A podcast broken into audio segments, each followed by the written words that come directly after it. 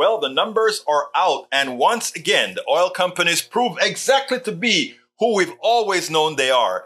Pilferers, thugs, thieves. You know, that mother that couldn't go ahead. This episode is brought to you by Visit Williamsburg. In Williamsburg, Virginia, there's never too much of a good thing. Whether you're a foodie, a golfer, a history buff, a shopaholic, an outdoor enthusiast, or a thrill seeker, you'll find what you came for here and more. So ask yourself, what is it you want? Discover Williamsburg and plan your trip at visitwilliamsburg.com.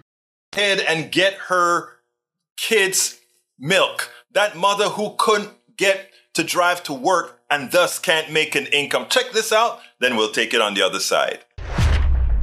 Andrew, another day, another massive eye popping profit for an oil company. Chevron announced yesterday its largest annual profit in the history of the company, and then buying back $75 billion worth of its own stock. Uh, boy, these oil companies have had a, a heck of a year. So this to me is the big policy debate. And look, the White House has already come out, uh, denounced these buybacks and dividends and says, you know, why aren't you giving us uh, lower, lower oil prices? Because look at these huge profits. At the same time, of course, the conundrum is if you run an oil company uh, in this day and age, um, and uh, the transition, hopefully, to uh, clean energy and the like is, is upon us, you have to start to think to yourself, well, what should I do with this money? Which is to say, should I keep drilling, which we'd want want them to do in the short term, but maybe they don't want to do and maybe we don't want to do for our climate in the long term. And so what do they do with that money? They start buying it back thinking that it's more productive for them to do that than to keep drilling. So we have a real sort of incentive problem uh, in this country, I think, and some real questions about what really should happen next. And of course, President Biden has been highly critical of oil companies for having these big profits at the time when gas prices have been up.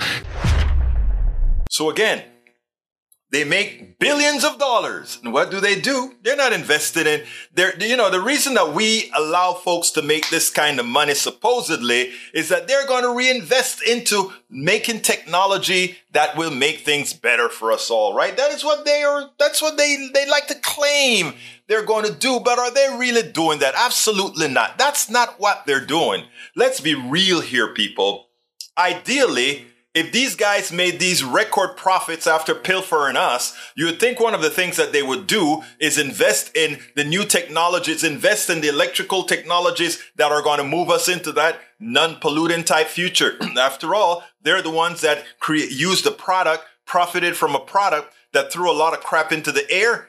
Yes, we needed that. But again, where are they going to put their money? Are they going to put that money that we have afforded them into substantive things, into, let's say, power from non uh, pollutant sources. No, no, no, no.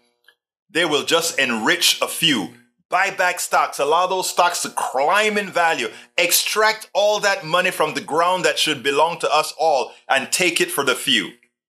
Those of you who condone this type of economics. Those of you who allow this to occur, we can't blame them. They're doing what we have allowed them to do. It is time for us to elect politicians who don't allow the thievery, who don't allow the theft of our commons, who don't allow these crooks to simply get by with pilfering us all we spend a lot of time deconstructing the news, trying to trying to parse it into a form that everybody can understand. We try to find those little nitpicks where uh, it goes, it flies above the fray, etc.